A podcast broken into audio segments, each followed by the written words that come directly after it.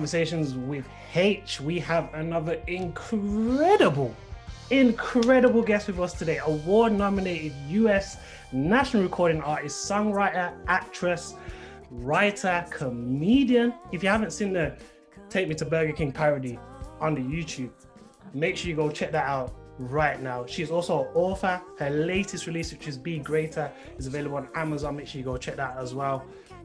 She's a radio host, the first African American, the first woman to host Radio One's nationally syndicated The Nightly Spirit, which she has hosted since 2015.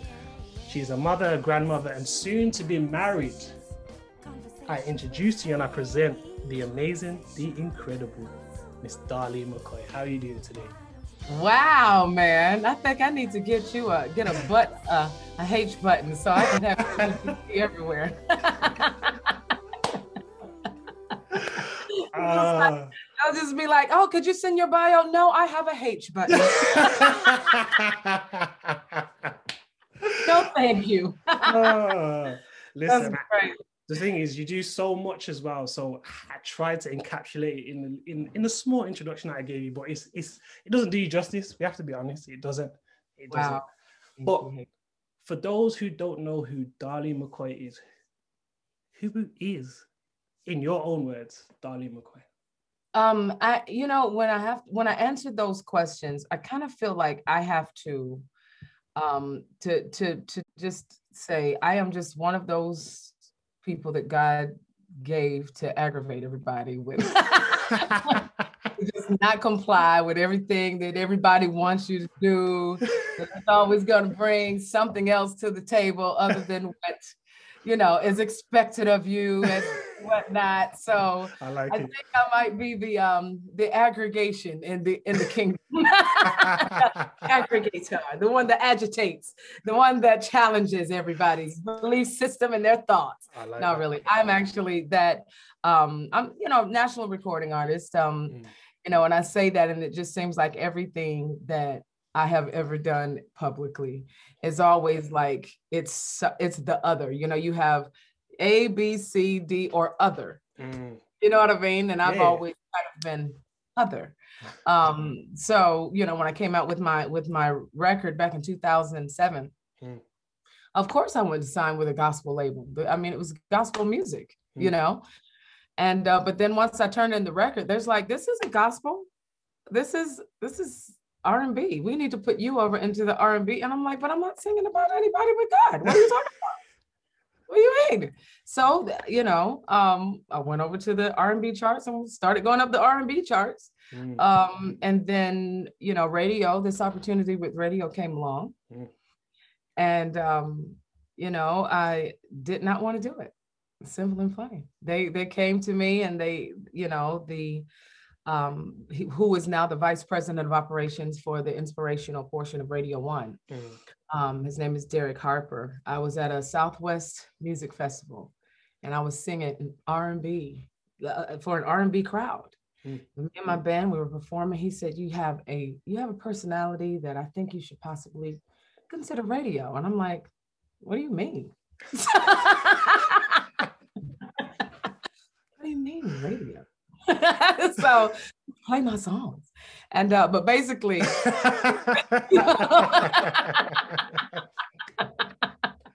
But basically, you know, he he was considering for the gospel station. And um, you know, me and Kenton Jones Mm. had a show called Judah Jams on Saturdays. Didn't take a whole lot of my time to just go and voice track for an Mm. hour on Saturdays. We started that. Then the midday position in Atlanta, Georgia came open and they were like, we want you to apply for it. Mm. I'm like, oh, not interested. Um, can't do it. And so they, I was like, but I can sit here until you guys, you know, find somebody. You know, you want to interview your your people. I can fill in the blank. Mm. They interviewed all of these people, and they came back and said, "We really want you to stay." I'm like, oh my God, I'm I'm a I'm a whole I'm a recording artist. I got you mean come in here every single day and work? Oh my God, that's what. but I did. God did something great. Mm. Um, and you know, just as I said, um, I had to to ask God, now why would you put me on a gospel station Mm. When even the label says Yeah, I'm not really for this. They think that I'm R&B, and I'm not R&B. Everything that comes out of me is about Christ. It's about God. It's about my life with Christ. And but I think that the vision was, you know, we we are looking for that so that we could change the narrative of what of what people see gospel as. Mm. So um so I came and I stayed and then I was just about ready to leave. And then the national syndication came available. I had no clue that they were even considering me for that national position. Um, so I was just like, well, I guess it's time for me to pack up and move to LA. I've uh, done all I can do here in Atlanta, you know. Um, but they really chose me to do that. I couldn't believe it. I was like, what? So now we'll have the national syndication. I've been on since 2015, Mm. going on um, 11 years now. Well, no, it's going on 12 years. I mean, I, I'm sorry. I'm, I can't count. Six years. Going on six years. I doubled myself. Mm. Oh God. so, but yeah, but it's going on six years now, and I'm I'm just giving God praise for trusting me Yeah. to um to do this to do this and to just and then allowing me to be authentically who i am Mm. with this um you know I, i've i've always been one that does i don't really conform with what's expected of industry Mm. um, because I, I really feel like God sent me as as I am, and I re- I really want everything that I do to do, to be an authentic offering Mm. and not something that I have to fix myself to become. Mm. You feel me? Yeah, I, I. I, don't want to fix myself to do the right, say what the, I think the people want to hear. You don't want to be put yourself in a box. I can't. You Mm. know, I mean, God isn't in a box. Why I'm His Mm. child. Why should I be? You know what I mean? so it's I'm I'm just kind of that type of person. Uh, So- period. So let's go back. So younger Darlene, what is she like compared to Darlene now? The same chick. I promise you, I have been, and you can. I mean, my. Um, it's really funny that a lot of, of my even my high school friends, my Mm. friends from, that I grew up with, is like this is the same Darlene that you guys have seen. Y'all just don't know. She's just a bigger her. She's just older and a more mature, odd girl. know what I'm saying? yeah. I was always, um, you know, very. I, I, I have to say, I, I had a sassy mouth. Okay. I was, it was like, oh wow, I had a big mouth. Now I'm on radio. had a big mouth with a big microphone. It just makes sense. No, but um, I've always been one to ask the questions, you know, even as a kid in Mm. school that, you know, every everyone else probably didn't think about. I always had had a different perspective on things, um, e- even as a child. My my parents and my brother used to be like, "Why would you say something like that?" I'm like, just asking. I'm just, just curious. Just curious. Yeah. you know. So, um, you know, I was always very inquisitive. Mm. um, and you know if you tell me this well what if this happens and if you tell Mm. me that well what if that happens is that still the case and i used to be that that kid so and that's interesting because love to sing. I used to love to sing love Mm. people talk all the time. That was me. So in terms of church, if that was your thought process in terms of you'd ask questions and you'd you'd wonder about this, this, and that, how did you kind of how was Mm. church? oh that's a good question. See see we right here. See i had plenty of questions in church. Mm, um and and my thing was i was like okay i have to go to church Mhm. because i have to go. This is our this is the, what the family does. I don't know anything else but church. Yeah. but i don't like it. What the Mm, only thing i liked about church is singing. Mm, um however i love to learn what the past if the pastor was the kind of pastor that would tell the good stories and be and, and if he was illustrative and animated and all that, then I would like his preaching. Yeah, because you just Because I'm just I'm listening. yeah, You know yeah, what I yeah, I'm totally listening and then I'm and, and I'm trying to see what makes sense and what doesn't. Mm. And then I'll say something that don't make sense. I don't believe it. yeah, I'm I'm there with you. Yeah, yeah, As yeah. a kid, I was like that. And I'll never forget. I think I was about 13 years old. And um, my grandmother passed away. Mm. She lived next door to me. And she was like, I was like her her first granddaughter. Mm. She was like my best friend. Mm. And I never forget, you know, that we had the funeral, the repast, and everything, and all the family was over. And I went and I sat outside on her rocking chair and I just started crying. Mm. My brother said, Are you okay? I said, Yeah, I'm just, I'm, I'm concerned about her soul. Mm. And he said, Why? I said, Because the pastor says if you say a curse word, Mm. you're going to hell. And I heard her say when she got mad, Mm. my uncle, I heard her say a curse word. And if if God sent my wonderful grandmother to hell because of that, I don't like him. Mm. And that was my position as a kid. Wow.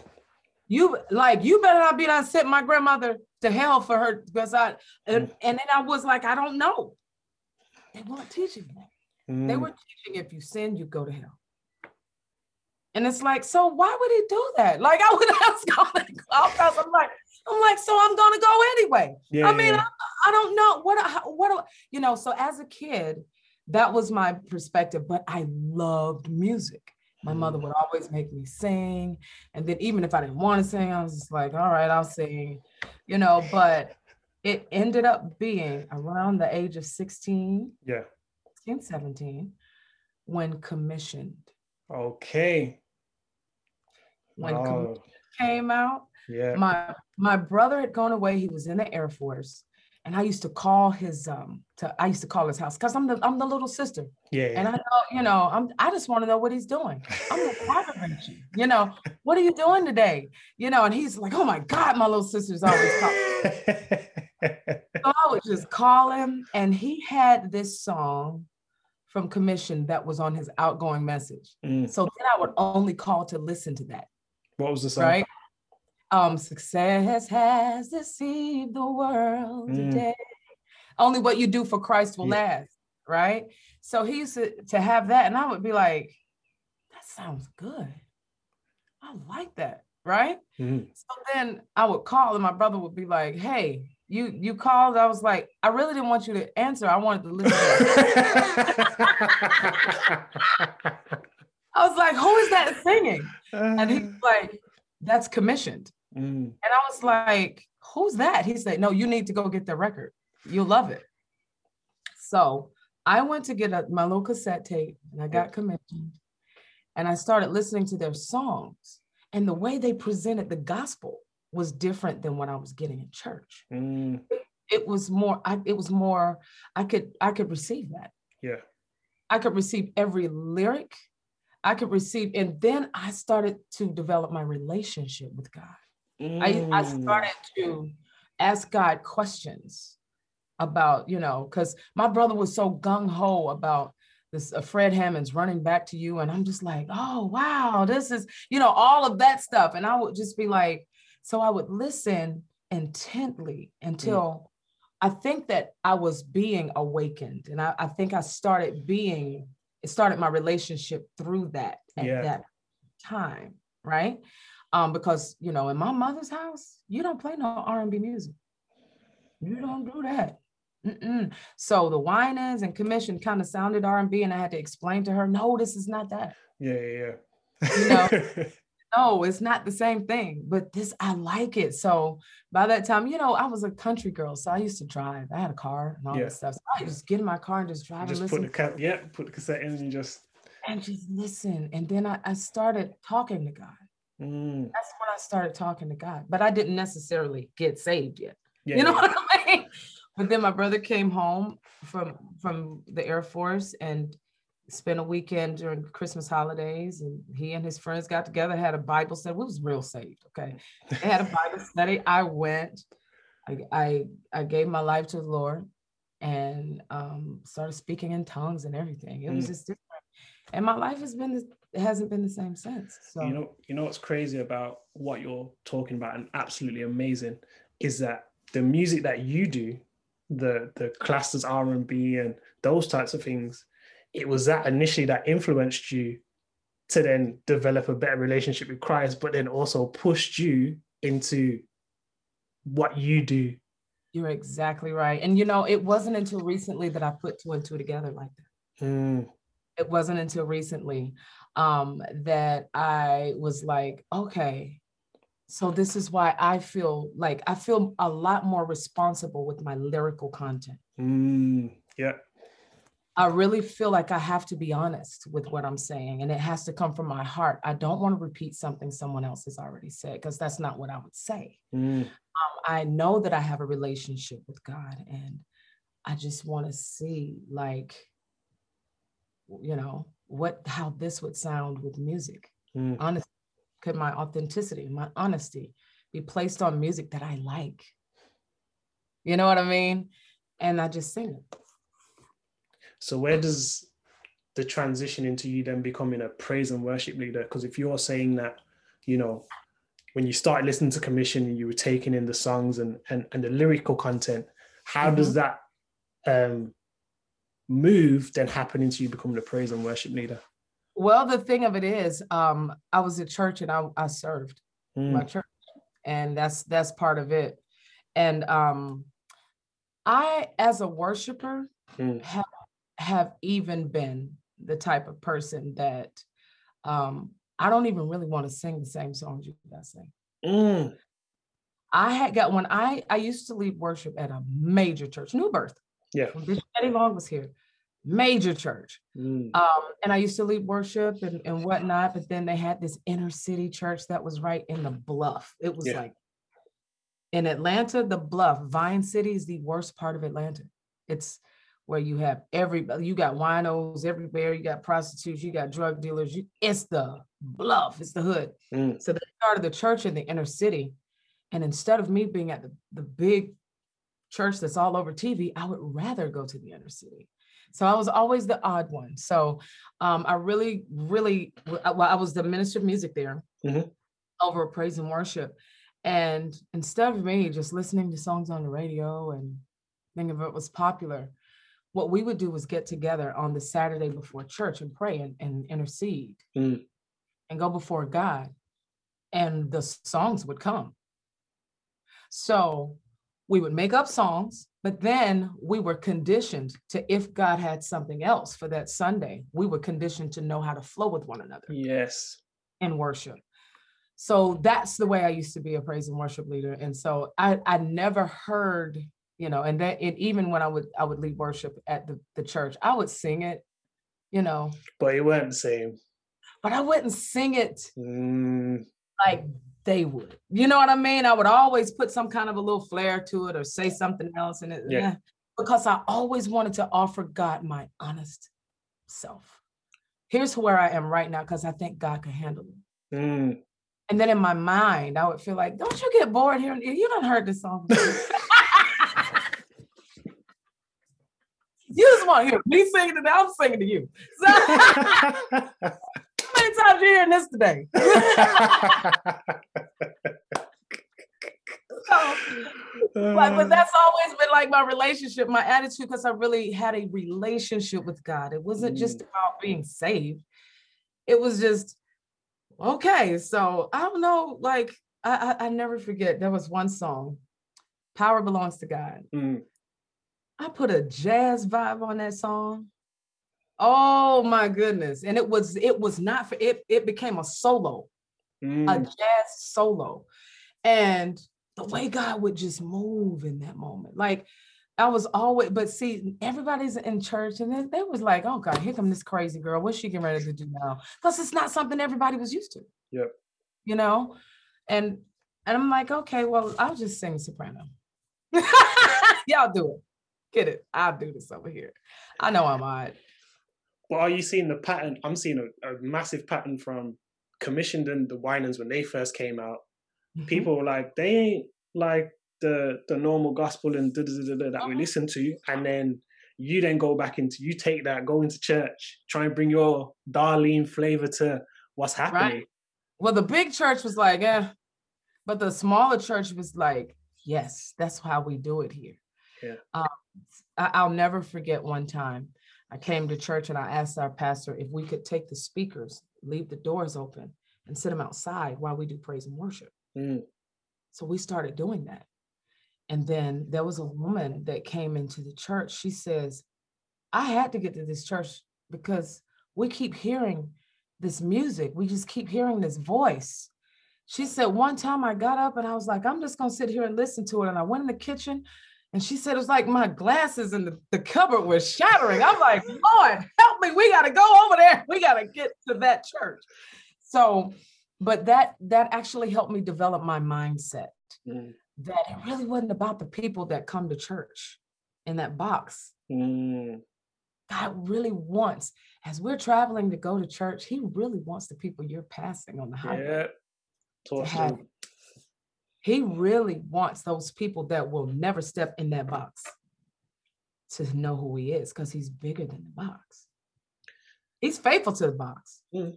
He's bigger than the box. Yeah. You know? And the thing, the thing is as well, what you what you're saying is, the people that are in the box will continue most likely to come back to the box. Right. But it's those people who are outside who you might only get one or two chances with what where you are at with what you Yeah. do to speak to them. Yeah, you're exactly right. And and how? Like, and what and what capacity would you speak to them? Like Mm, after church, when you're on your way home, what do you do? Just kind of wave? mm, What's that? Do you know what I mean? Um, how and that has always been my challenge. How do I get God to the people? mm, How do I, as a person, and and it will humble you. It'll humble you to help you to understand what it means that your steps are ordered. What mm, it means that I know I knew you before you were formed in your mother's womb. mm, It it helps you to understand that God is in total control of your entire life if you submit yourself to him. And it, it helps you to understand I don't have to advertise God. Mm. I just have to be authentically transparent so he can shine through me. He can advertise himself. He said, if mm. I will be lifted up from the earth, I will draw all men unto me. I'm not a soul chaser. I'm a Mm. God. You See what I'm saying? I'm I'm a being, and God, He knows how to be. He knows how attractive He is, Mm. and this is why He knows that what He has will draw a soul to Himself. Mm, I don't have that science. I don't have that math. The only thing I have is if He's lifted, He'll draw. you know, I believe that's a principle that we miss. You know, we do a lot of work and we do a lot of things Mm. trying to go and be soul winners. And let me go after this soul and that soul. And God is like, they're mine. How about know who you are? And so that you could be transparent enough mm, that's it. through you. That's it. let me be just be transparent don't you know i i I'm, i remember they were uh, trying to ordain me as a minister. I was like for what? Like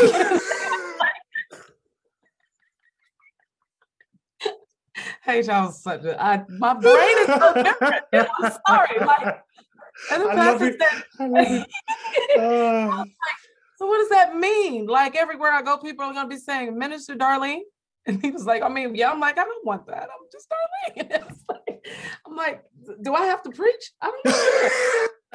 Do I have to breathe? I'm cool. I don't want no. Can I just be what I've been Mm, and keep growing? He's like, Well, you're gonna need, you know, the paperwork. And I was just like, for who? but it was just so, it was, as I said, there's A, B, C, D, and then there's other. I'm other. I am other. So yeah.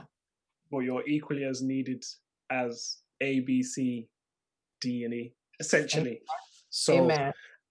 one thing I do want to get onto is how I essentially found you, which was from your music.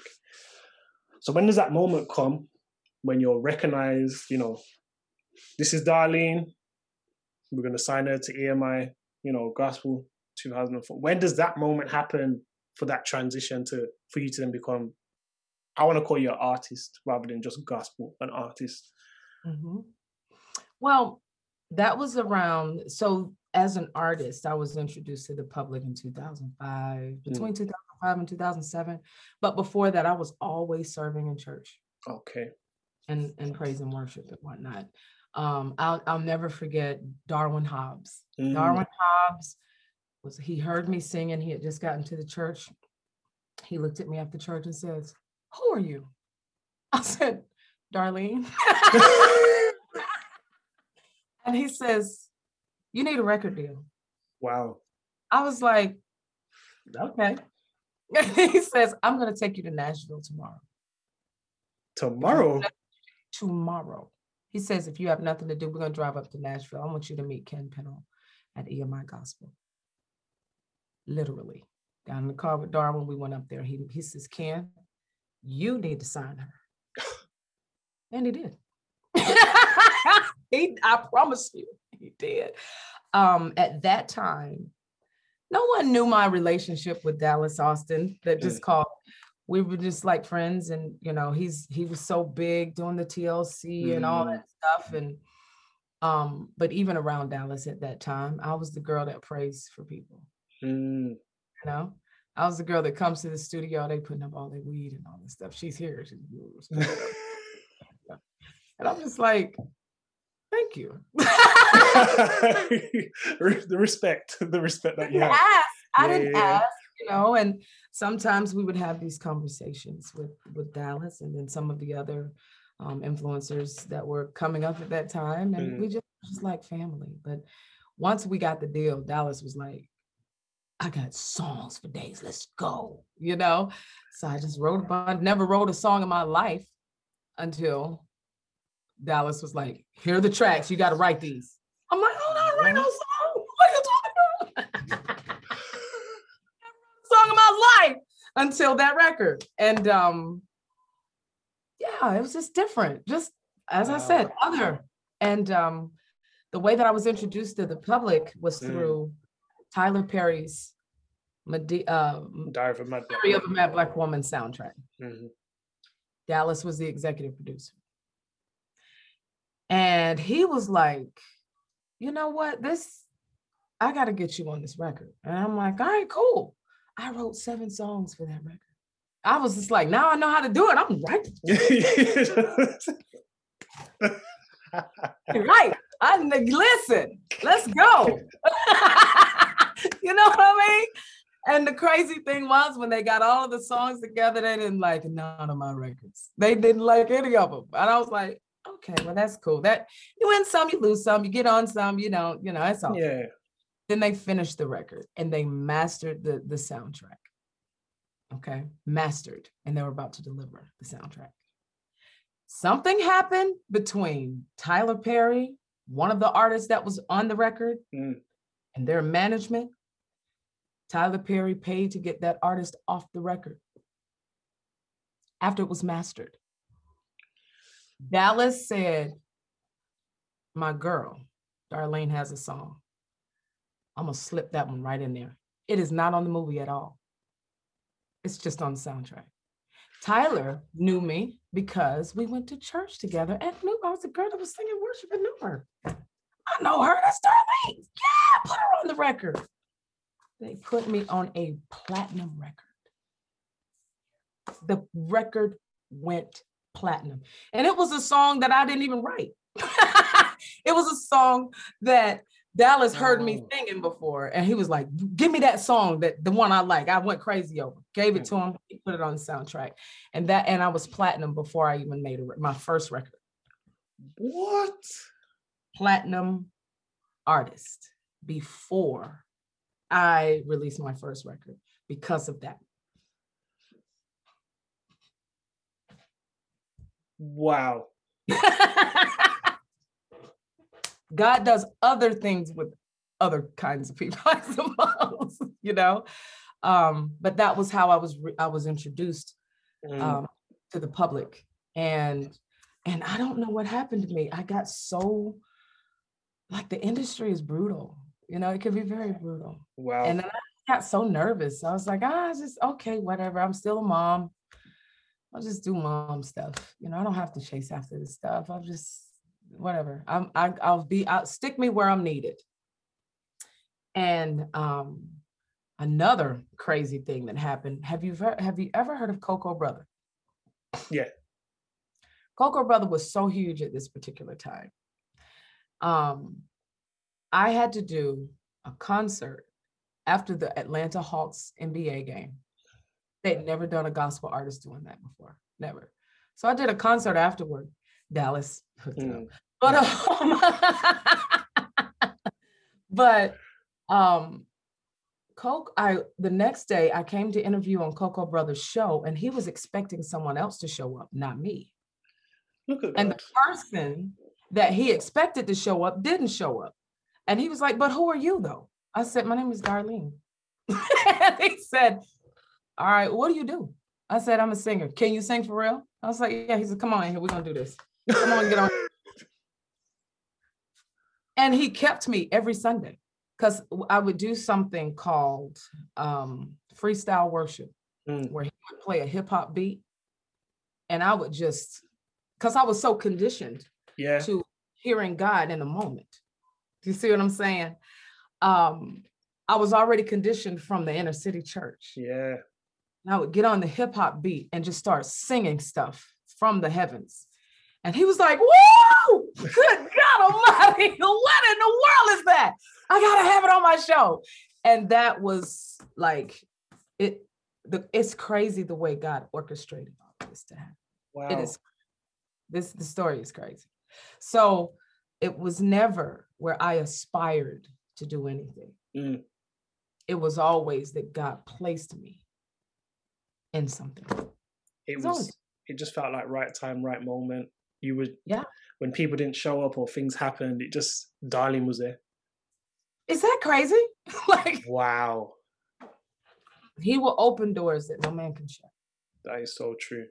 What did you um what was one thing that you can take away from that experience though, in terms of being signed to EMI Gospel and you know, you, you talked about the, the music industry being brutal. What what experience would you take from that? And what advice would you give to yourself with where you're at now, looking back?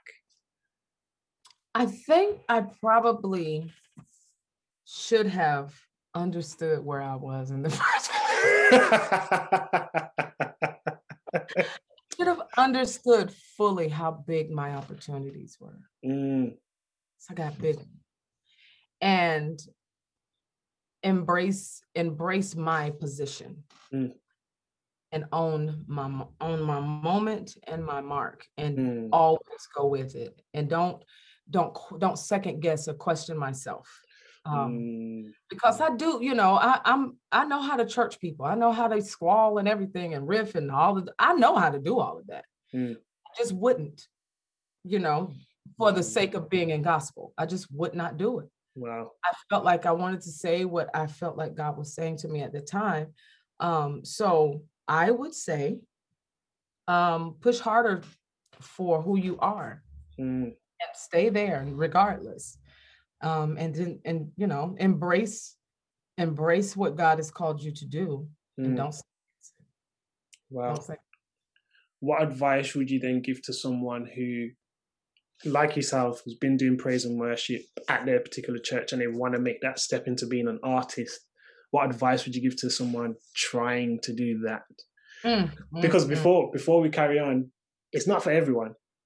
Everyone can't are be exactly you exactly everyone can't be a worship leader and do and be an artist. It's it's it, it, it doesn't it's not one and the same. No it's not. they're two separate things. So what advice would you give to someone who's trying to make that faithful. transition? Be faithful to what you have right now. Um because i became an artist Mm. not because i was looking to become one but because i was serving god's house. Mm, um and i wasn't thinking about trying to be discovered i'd as a matter of fact tyler perry wanted me to go on the road with him because he saw that i had personality and i was silly and then Yeah. could sing and he was like you know i need to take you on the road with me You need to get when he was doing the plays and stuff. Yeah, yeah, yeah. I had, you know, I was a mother with two kids and I was pregnant with my my my youngest. And I was like, I just can't do that. Um, I'm faithful to my my position as a mother, Mm, you know. Um, I'm not chase I, I, I don't chase money. I don't chase opportunities. And I that that's what makes me other mm, with a platform. And I'm probably the worst celebrity because I'm not gonna chase anything. I'm just gonna be. You know what I'm saying? I'm gonna be. I'm gonna. I'm gonna he- inquire with God on what I should be doing at this time, and I'm, that's what I'm gonna do. mm, Um, someone like that, you have to understand what God's assignment is for you. that's so true. If God has given you a piece with your assignment with serving your church, do it with everything in you. Mm, serve with everything in you, expect nothing back. Give it, give your, offer your gifts, expect nothing in return, mm, and just go with where God, I would just say, align your spirit with, to be so sensitive with God that you know where to go and when to go, where mm, to stay and when to stay, when to say yes and when to say no. Because at the same time, you know, you may want a, a record deal, but you may be good enough to have one. Mm, you may be great enough to to to some to have a lane and someone come to you. But what if god wants you to stay here and not go there? You got to be sensitive enough to know that this is where god is leading me. Mm. not leading me to do that. You got to let christ be lord. That's it. You will not lose. You will not lose. At all. we have so many we have so many seminars and, and conferences that'll tell you how to be great you know tell you how to do all kinds of things. And that's not that's not bad you know but just don't get it confused with what god is leading you into. Mm, don't get that confused because maybe you can use those tools and, and the things that you learn when god opens the door but Mm. just allow the lord to order your steps be aware be be present in the moment that you're in and know exactly why you're in it Mm, that's so good, darling. That is so good. Seriously, um, I want to pivot because, but stay along the same lines. You talked about, you know, being on the freestyle, freestyle Sundays, freestyle worship with Coco Brother. Um, was that your first kind of radio kind of transition into that kind of? yes So then, Yeah. does, that push you to want to do something like that, or does that just get your voice heard a little bit more? Well, I was well, here's the thing. Coco Brother was the gospel guy on the hip hop radio station. Mm, He wasn't on the gospel radio station. So people started hearing of me when I was with Coco Brother. Yeah. Um, and you know, that coupled along with, you know, on the Tyler Perry soundtrack and you know, that kind of thing. That's how people started hearing of me. So then, you know, when my record came out, Mm. it's like, oh, we kind of know this chick, you know, she's all right. okay." All right. you know and then you know i go into radio so i'm um i don't know i just i, I feel like i'm always gonna do music Mm. Um i started my own label Love uh, a couple years ago a couple years back my son is on our label it's a Mm. family label so i don't have to wait for somebody to push me to hurry and get a record out i can Yeah. just put something out and just you know we actually the whole industry has changed in such a way that we can condition our audiences to Yeah. what we're doing now so you know it's kind of in the hands of the people that that support you so i like it that way because i love you know I, I never did it for fame or for money i just did it because i just wanted to. You know? Wanted to do something great. Yeah, yeah, yeah. you know i'm actually still moving into other things when it comes to music. I'm going into um i'm gonna i'm doing a house record. I sure am. Doing a house record that i play is played in clubs all across the world with an inspirational message that speaks to people Mm, that makes them feel like I just feel like God is love and He's light, and I don't want to talk about anything but uplifting yeah. things, powering things to souls. I want to speak to souls now, Mm, in the clubs, wherever they play it. Cause you know, I like to, I, I'm one of those. I like to, I can't dance, can't dance, but I like to dance. Hold on, darling. hold on, hold on, hold on.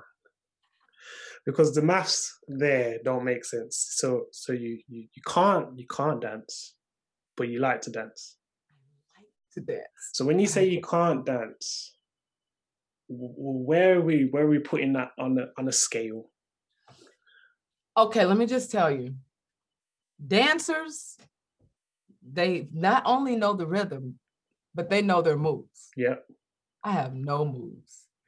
I just I got rhythm, but then I might trip over my feet. Ah. And I but for me, dancing is me being free and having fun. Yeah. Other people dance because they are skilled and do it. So to me, I have attitude and all that good stuff. like, I love that. I love it. I love dancing. And I got the attitude and I can be off and I don't care. I'm having like a great time. I'm having a good time. I'm like, yeah, you know, get it. Ah, I love it.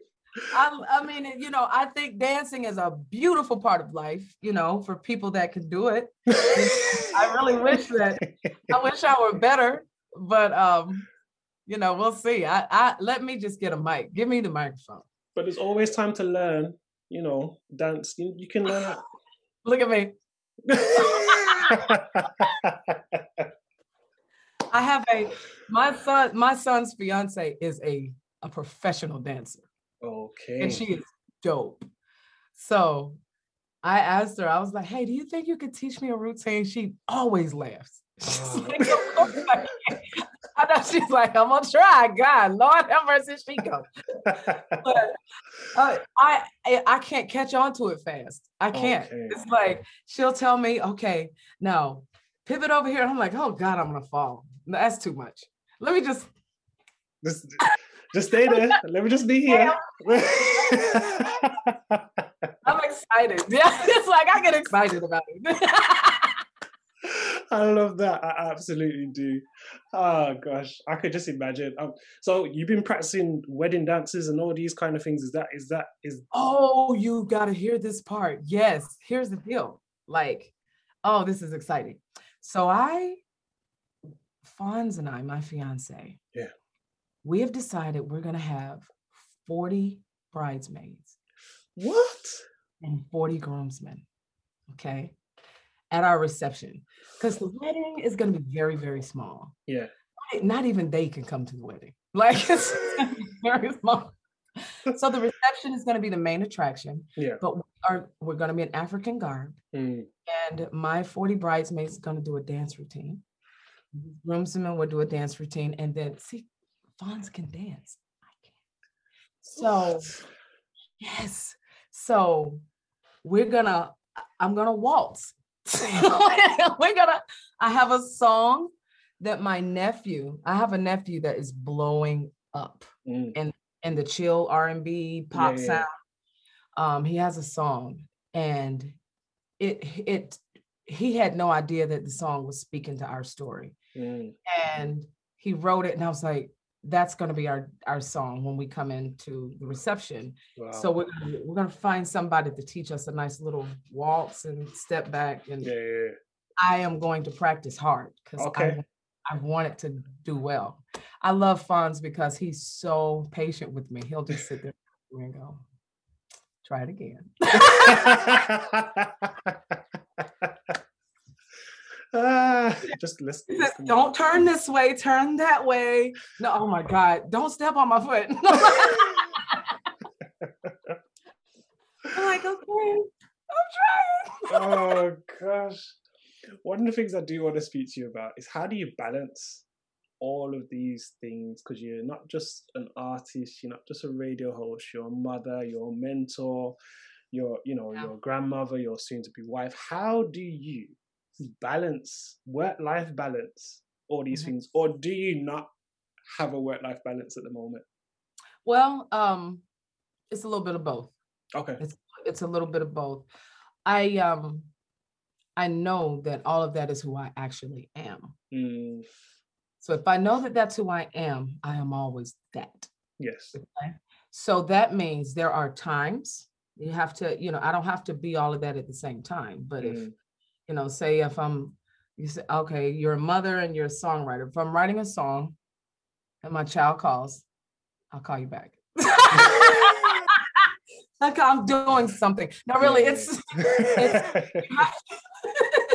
what do you want? yeah. Now, my kids are because they're all grown now and I got Yeah. grandkids, but I I actually know how to have boundaries. I know how Mm. to to set the stage and say, hey, listen, I know this is what you need from me, but I can't give it to you right now because I'm in the middle of something. Mm, And if I can't do it, then I'm sure that God has something else in, in mind for you to get that done. Mm. I don't feel guilty of the things that I can't deliver on. yes. I don't feel guilty because what I do is I trust that in, in this moment, this is what I have, and I can't get distracted Mm, from this to go do that. Um, so I try to get this done in, in the season and then go to the next season. Like, for instance, um, I know what I'm going to be doing for the next three years already. So. I have it scheduled in my mind. Mm, These are the months that I'm going to do my recording. mm, I have to take this month to write because I'm going to, it's everything is pre-calculated, mm. but I have to sit back and put it all together. It's almost like write the vision, make it plain. yes. That's it. You know what I mean? So that oth- when others can see it, now this is what we miss. So that when others see it, they can run with it. That's it. that's when you that's when you have a team you have a staff you have Mm. people that understand your vision Mm, and you understand that you don't have to be the one that's doing all the running and doing all the work they can run with it Yeah. but you got to make it plain um, but a lot of us miss we'll we'll go straight to that second verse write the vision make it plain but we forget the first verse mm, where he he set himself up on a rampart to see what the Lord was saying to him, you know, and see where he could be corrected mm, if, you know, he he was doing something that God didn't say. yep. We have to have time to sit with God, be quiet, be still, and say, what is it that you want me to do right now? Mm, that's it. That's it. And once you get that vision, write it, make it plain, stick with it. And then when the others see it, they're gonna run with it. Go back and sit down again on that rampart. Mm, All right, God, is that good? Am I straight? Is that gonna okay? Is that good? Okay, now what else you want me to do? That's it. That is literally it. The amount of times, me personally, I'll sit down and say, Whew. "Okay, God, talk to me. What's what's going on? What do you want me to do? Let me know." And you just have to sit in that for a little for a little bit to really fully understand what God is actually saying. And sometimes it don't come that four hundred percent in that first moment. Absolutely. You might get fifty percent, and you might just have to run with that fifty percent, and then you'll get to works. You can't handle 100%. talk to them. You cannot handle 100% of what God is saying because then why do you need faith at that point? Mm, Why does he need to condition you? Why do you need to wait? Why why does why does patience have to work on you? See, it all works. You know what I'm saying? Together. yeah, you know, we if he showed us everything, then we could calculate everything and then go ahead and get it done and be like, all right, next, now what? Mm, No, because he's always he's growing us up. He is conditioning us and maturing us through each one of the processes. yes. And there was a part. There's a part where, with God, you have to learn through that process for you to be ready for the result. So if you, God will show you the result and say, "I, I see you going here," Mhm. but you have to go through certain things that He didn't tell you that was going to happen. But you Right. need to learn how to. If he would have told you, you can always figure out a way to dodge that. Mm. And that's it. And and God talks about all things working together for our good. And that's the Even things. the betrayals. Even the betrayals work together for your good. Even when people have have lied to you, Mm, it's supposed to happen. When we start seeing stuff and not being so offended by the things that happen, oh gosh. see that it was supposed to happen that way. I had to learn something about me being anxious. I had to learn something about me not vetting out people. I needed to learn a lesson. You know what I Mm. mean? And so this is when we start to really enjoy our life journey. Mm. We can, we can really enjoy it when we stop connecting ourselves to the outcomes and Mm. we're so sold out on what we want to happen that we are, we even tell God when we want it to happen. I need you to hurry up because I'm trying to get this to happen. All right, I got two weeks. I got two weeks. I need you to do this in two weeks. And Yeah. Because look. What is two weeks? I'm eternal. You're the only one in time. And I'm the one that told you what it was. 50% of it. Good luck with your little two weeks. Oh gosh. Oh, I love this conversation. I really do. Um, It's like, it's like, you know, God, I want you to do it in two weeks. He's like, oh, you mean two weeks? That's like what, five months before the bu- multi-millionaire is showing up in your life? Chill out. darling, I watched you on on one of your IG lives, Mhm. and this is what really I said, what?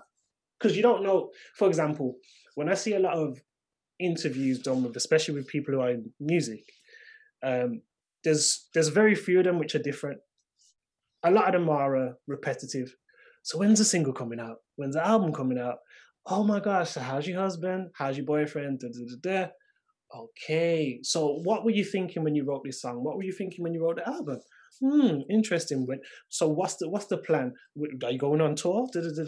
And it's very quite repetitive in terms of how they ask questions, and they very much focus on the music career of a person rather than the person within the music career.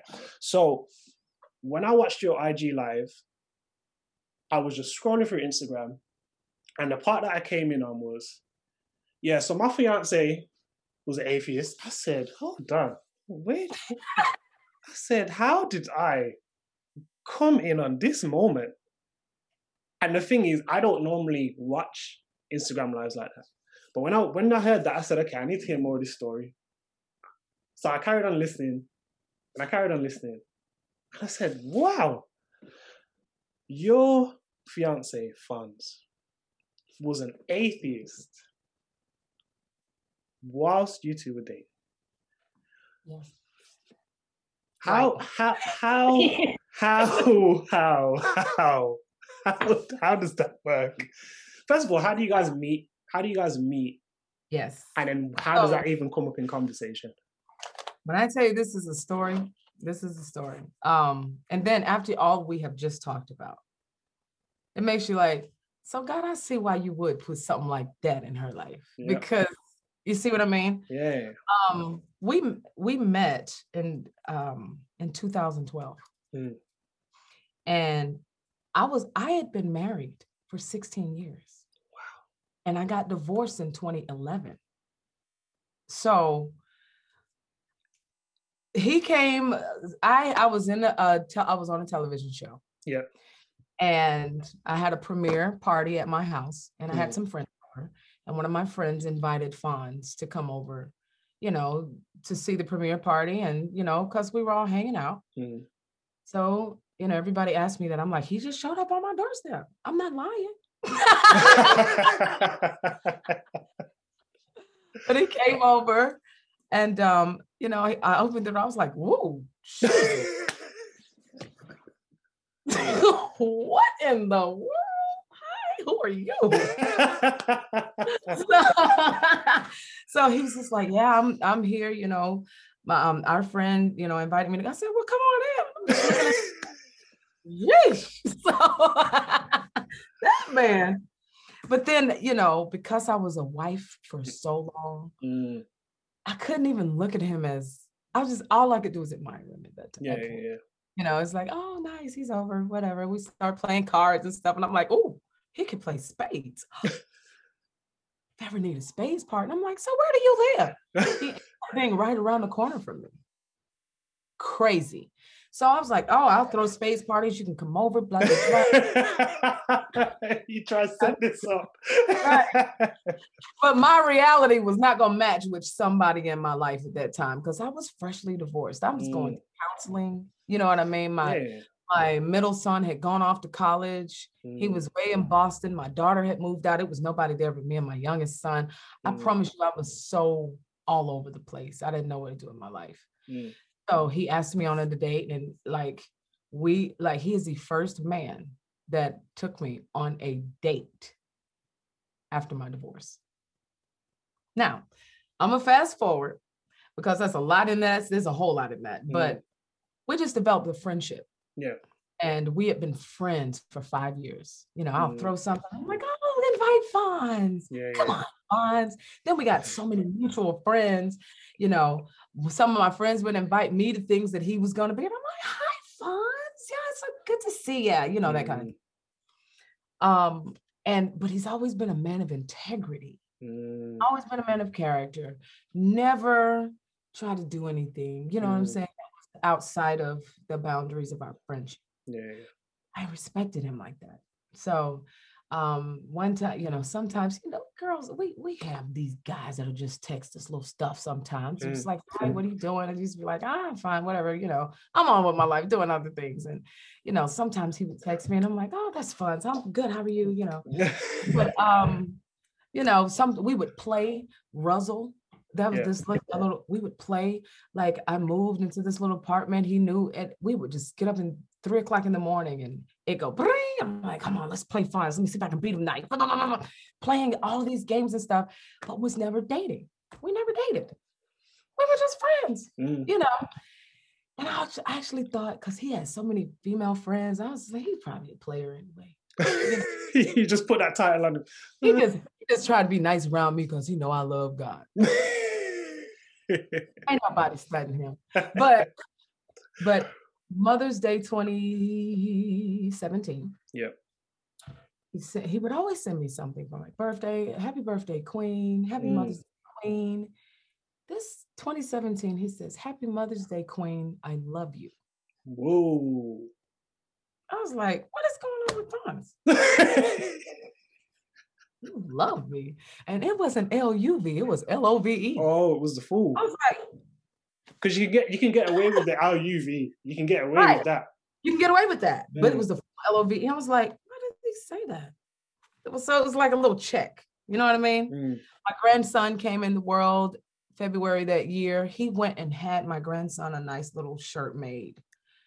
And show, told me, hey, I got something for your grandson. And I was just like, and I went to pick it up and I was looking at him like, okay, what's going on with this guy?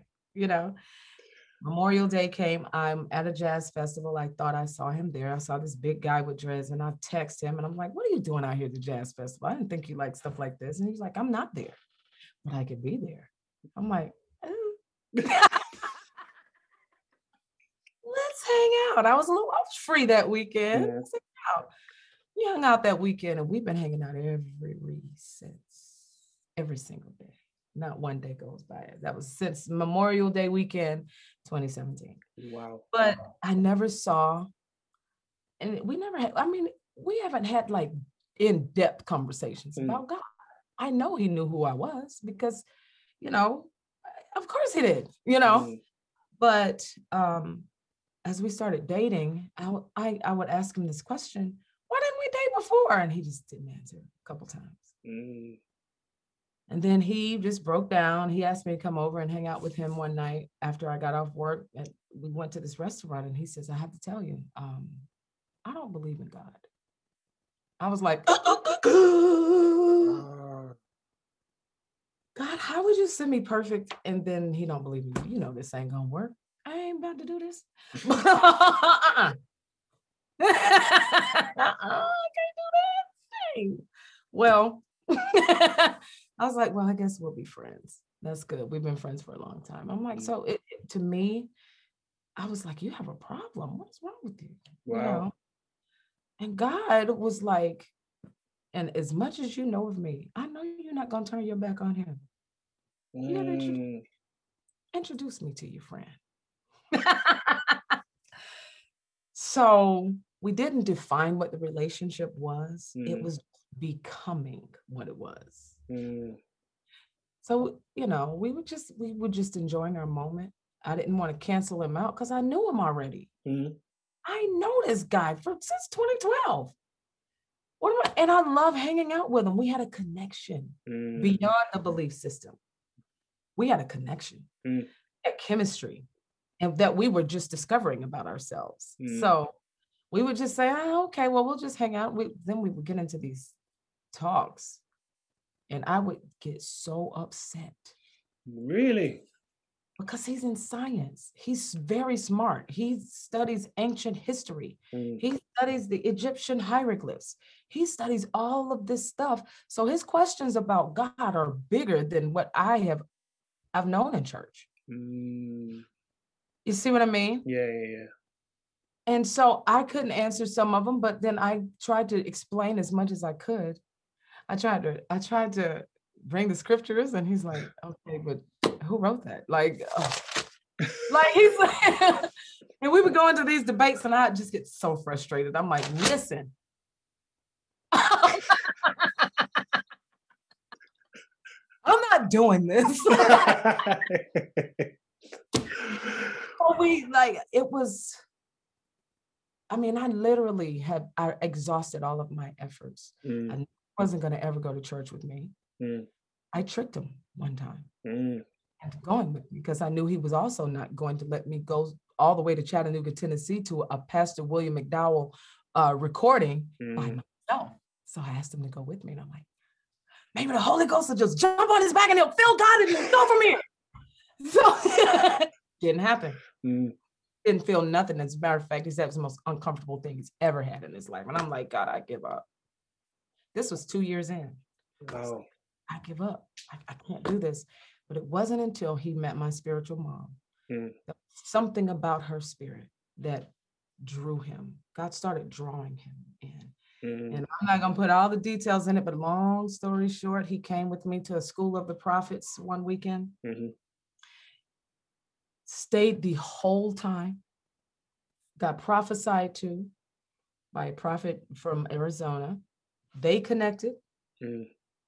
from that day in September 2019 up until this day. They are still connected every day. His life has changed tremendously. And really, I say all of that to say a lot of people will will have questions about God. Mm, A lot of people will say that doesn't fit with what I understand. I don't get it. That doesn't make sense. Mm. What does that sound like? That was me when I was. I've always been that way.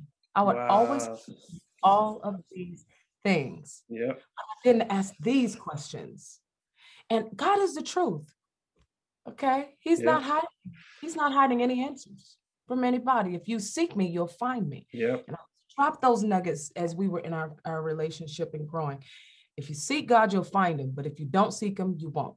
Mm. seek you'll find him. But if you don't, you won't. That's all I, you know, I would drop those seeds. Yeah, yeah, yeah. Seeking God. He started seeking. He found him. and he found him on his level. So a lot of people will label someone atheist or a non-believer and then run away from them. When Mm, really all it is is they're a critical thinker that actually can dig deeper into knowing God than you can because you won't ask the questions. Yep. And that's what ended up happening in our relationship. And it was just the most pure walk to God. And for me, it was the most pure breaking Mm, into more of God than I can tell you. Like one would think, oh, God sent him into your life so that you could help bring him to God. No, God sent him into my life so that I could dig deeper into understanding more about God. I'd shut all the doors. I told God, hey, you said, your word said, be not in equally yoked with non-believers. Well, how you gonna send me him?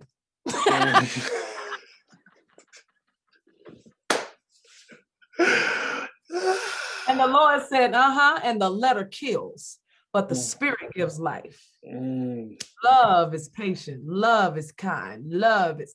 I was like, oh, oh, oh God. and God is love.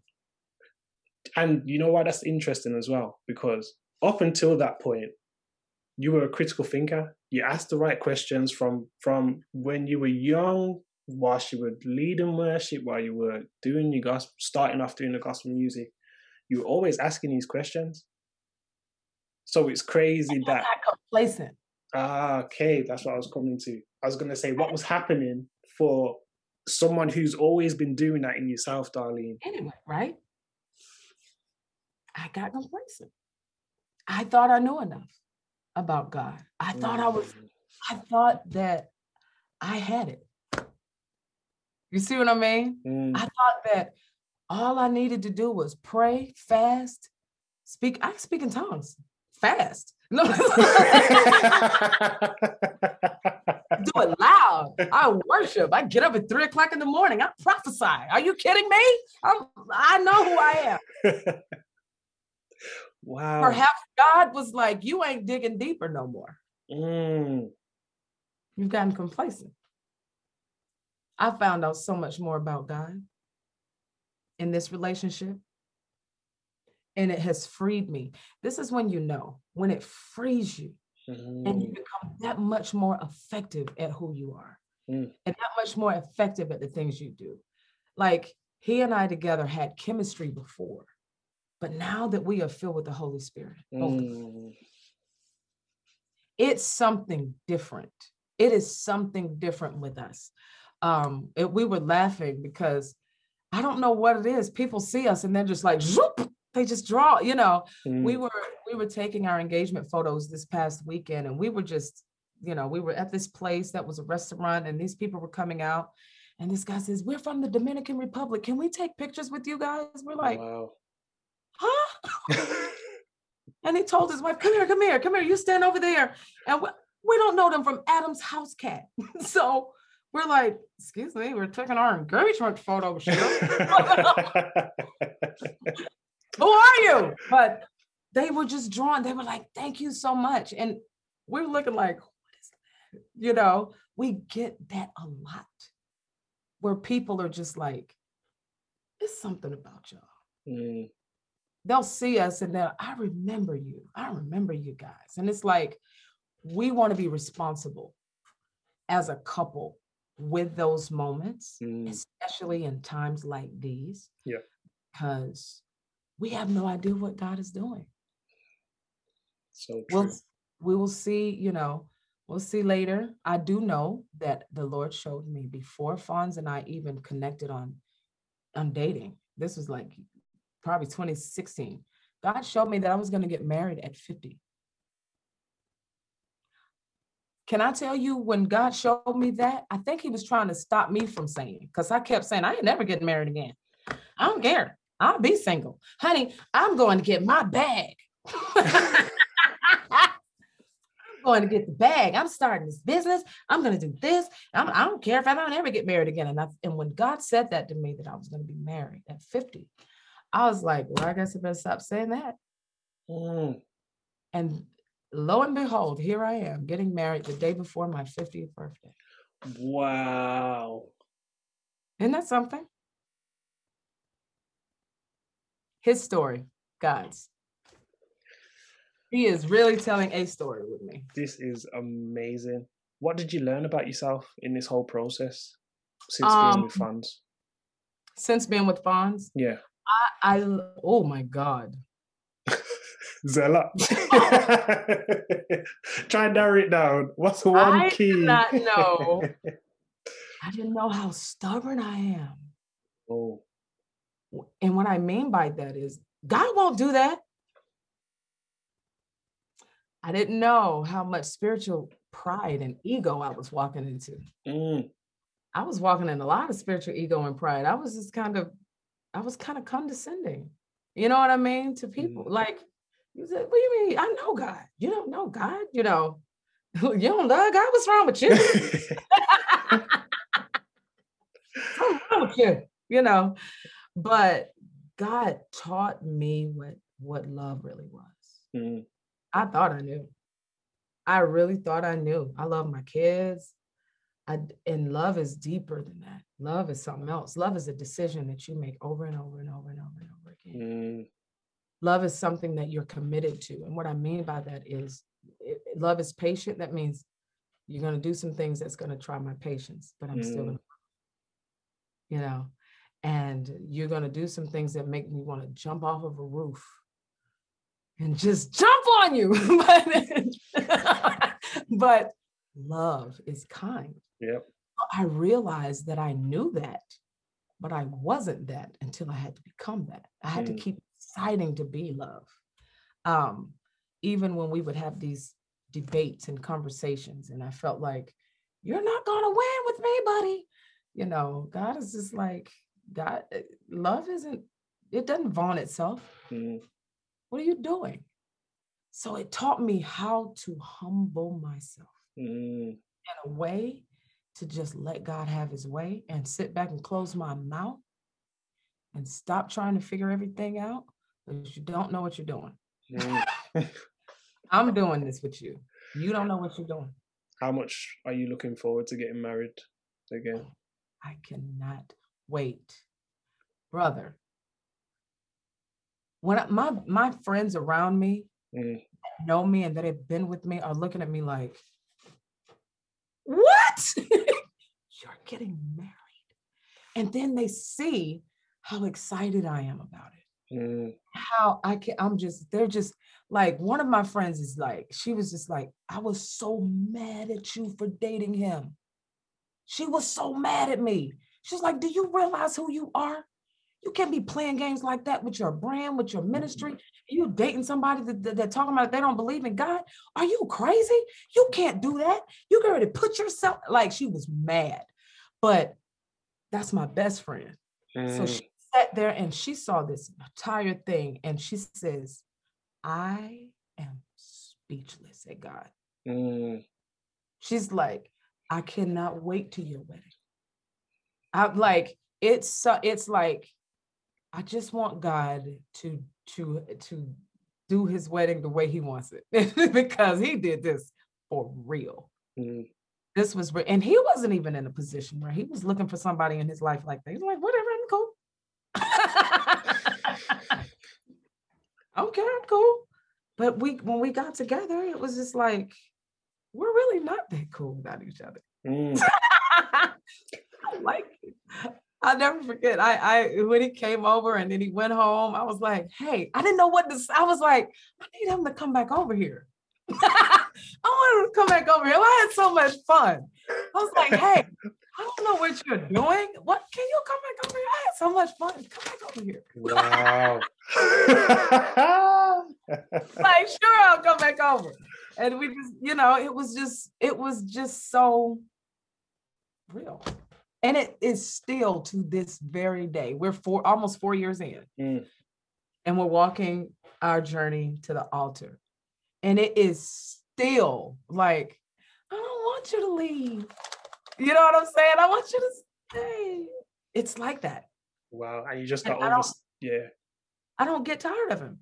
I don't get tired of him being him. Mm. You know what I mean? Yeah, yeah, yeah. And you got just over six months to go before the wedding. I got six months. Hold on. I thought I had seven or eight. Yes. Oh, I gotta hurry up. oh, Jesus. You're Yeah. just over six months to the wedding, and I know, and I just feel like it's going to be such a blessed day. Such a blessed day. Seriously, I'm, like, I'm excited for the lives mm, that will change as a result of our story. Because you know, for a long time, I didn't even tell anybody I was dating somebody. I, I for years, like I didn't tell my mom till maybe two years down that I was dating, because I didn't know what was going to happen. mm, I didn't know if this was temporary until yeah, you know what I mean? I didn't know it was forever. And then, you know, it wasn't until I could see I can't be without him and he felt the same way. He's totally the same way. Like you, uh-uh, you can't go nowhere else. you gotta right here. Stay right here, you know. I didn't, I did not know that I could feel that at especially at my age and especially because I've been divorced. Because in my in my brain, Mm. you know, my brain, I was like, I've already been married, tried that, didn't work Mm. tried it hard. I tried it for 16 years, didn't work. So I'm not doing that again. That's where I was. Wow. And, and, and it's not the same. It It was- is not the same. It makes me feel like I actually wasn't married before. I know I did the, the whole, you know, we had paperwork and stuff. You know what I mean? But I don't think I was married before. Because the feeling's different. It is totally, totally different. This is I've never seen I've never seen anything like this before. I'm like, and he likes to keep holding my hand. Uh, we hold hands all the time. I love it. I love it. It's just I wish this for everybody. I really do. I Mm. you know I really wish a pure love like that for everybody. so, in all that you do, how important is your foundation around you? Your your your family, fund, your friends. How important is that foundation? Because you, you you are a busy woman. You you do a lot of stuff. How important is a solid foundation? has to you i have to have a solid foundation and and i i really think that i wear my family out i do i think they need a vacation from me I, and i and if they do i understand you Mm. know what i'm saying because i'm always reiterating what god is doing i'm always reiterating it. you know i feel i'm going to move in this direction blah blah blah blah blah and they are always supportive Mm, even if it's just mom that's a great idea even if it's just that yeah. just because of being a type of person that is different. Mm. As long as they got me, I'm good. Mm. I'm solid. You know what I mean? That these these are my foundation. You know, when you, you think about that, you think about going to you're going up some stairs and you go to say like a deck in the back. Yeah. All right. You know, if your foundation is secure and you trip up and fall, you know that that foundation, that whole deck is not going to fall just because Mhm. you you know what I'm saying? People fall on decks. Mm. so if you have a firm foundation, you're you're confident even when you fall. You know, that I can get back up and do it again. That's so good. Yeah. That's so good. My last que- my last question to you. What advice would you give to yourself with where you're at in life now?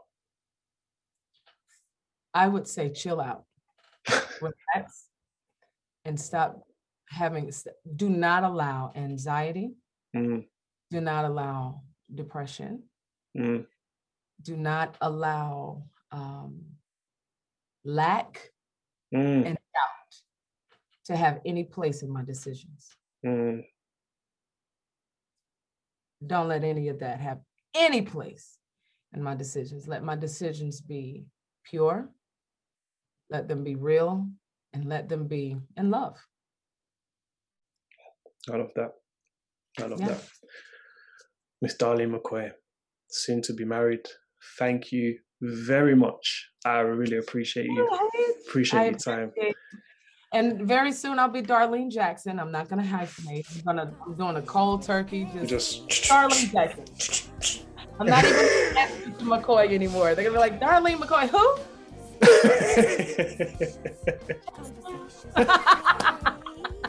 Thank you very much, Darlene soon to be Jackson.